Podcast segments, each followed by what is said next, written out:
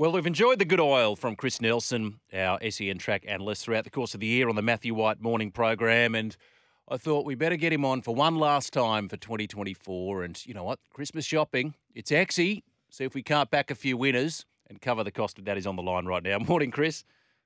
Morning, Julian. Yeah, you're spot on. If we can just land a couple of winners tomorrow, it makes that uh, Christmas day all the much sweeter, doesn't it? Not wrong. Hey, before we get into your tips, uh, tell us about, you know, it's been a big year in racing again. Your biggest or favourite racing story for you, Chris Nelson, from 2023? Well, off the top of my head, I'm going to say last Saturday, last Saturday at Ascot when Ollie? Damien Oliver got Yeah. that unbelievable win. That Yeah. was just.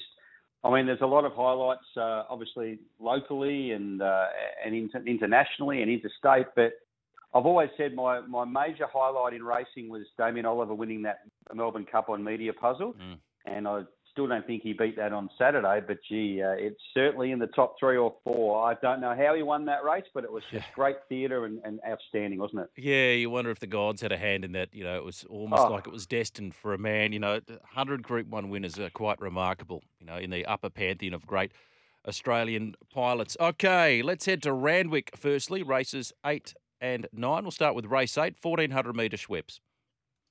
Yeah, a bit of a well, not a roughie, but one at odds here. That just I, I found the Randwick meeting very, very difficult, uh, and I just thought this one each way. Race eight, number two, Sinawan had some sort of a chance. Uh, I, I went through the field and I can't find anything that really stands out. And I did mark this one, this one down last start as just sort of catching the eye there, and the razor sharp over 1200 metres.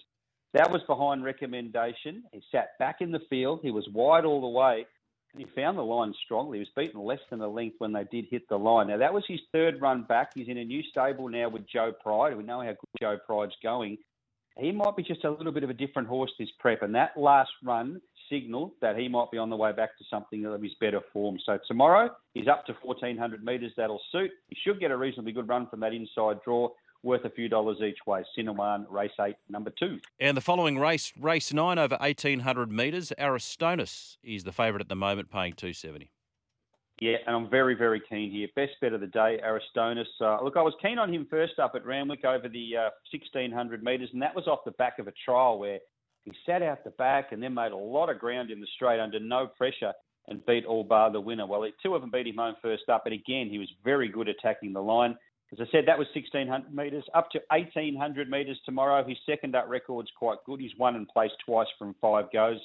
And look, we'll get a bit of cut in the ground probably tomorrow at Randwick. That won't worry him either. I think he'll be winning. I think he's the best of the day. Race nine, number four, Aristonus. Ah, best of the day. Okay, jot that down, listeners. And then we head to Bris Vegas. Eagle Farm Race 8, the 1200 metres Magic Millions, uh, Falvalon. Uh, Zarastro, is that the one to beat? I think so. He's so quick, this horse, Julian, number six, Zarastro. He ran them into the ground to win, win the uh, recognition over 1,350 metres last start at uh, Doomben. He's better suited back to 1,200 metres, which is the case tomorrow. He's going to be quick. He, we've got a bit of rain around Brisbane as well. Don't really know what to expect from one minute to the next, so we could get some give in the ground. That won't worry him. He's one, two, and place two from five goes on the stock. I just think he'll be too quick. And the likes of Spacewalk, number one, very good horse, brings some form from Victoria uh, during the uh, the spring carnival. But he's just going to give Zarastro a start, and this horse will just keep on going at 100 miles an hour. So I think he'll be winning race eight, number six, Zarastro. And then race 9, also over 1200 metres, the season's greetings. Bezique, the favourite, currently sitting at around $2. Yeah, another one for our premier trainer Tony Gollan. Ben Thompson will ride. She's a she's a lightly raced mare. She's only had seven starts and she's won three of them. Two of those wins have been this preparation. Two starts for two wins, both at Doomben. So she steps it up to something tougher tomorrow. But she she's always shown good promise. Tony Gollan's always had a good opinion of her. She'll roll forward here, outback action. The scratching takes a fair bit of speed out of the race. She'll be in the first two or three, and any give in the ground just suits her perfectly. She's better in the wet than she is in the dry, but she's still completely capable on top of the ground. I think she's one of the best of the day as well. Race nine, number 10, Bezique. And then Eagle Farm, race number 10 over 1400 metres, the Eva Air Evergreen. Uh, Freedom Rally, currently the favourite at about $2.80. Yeah, no knock on Freedom Rally. He's probably on the wrong part of the track there in the gateway a couple of weeks ago, and he's a promising horse. But look, he's a he's a bit of a cult horse. This number one, Go Wanji. He's come back from serious operations. His two runs have both been good here at Eagle Farm.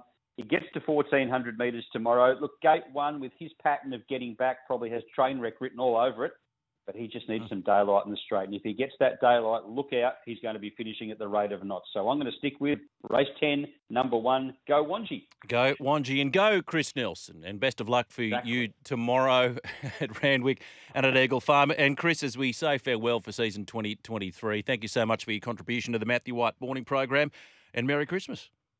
Yeah, pleasure, and same uh, same to you, Julian, and to your family. Merry Christmas, and to all the listeners. And hopefully, we've just added a little bit extra Christmas cheer with those winners tomorrow. All the best. And you will be watching closely. There he is, SEN track analyst Chris Nelson.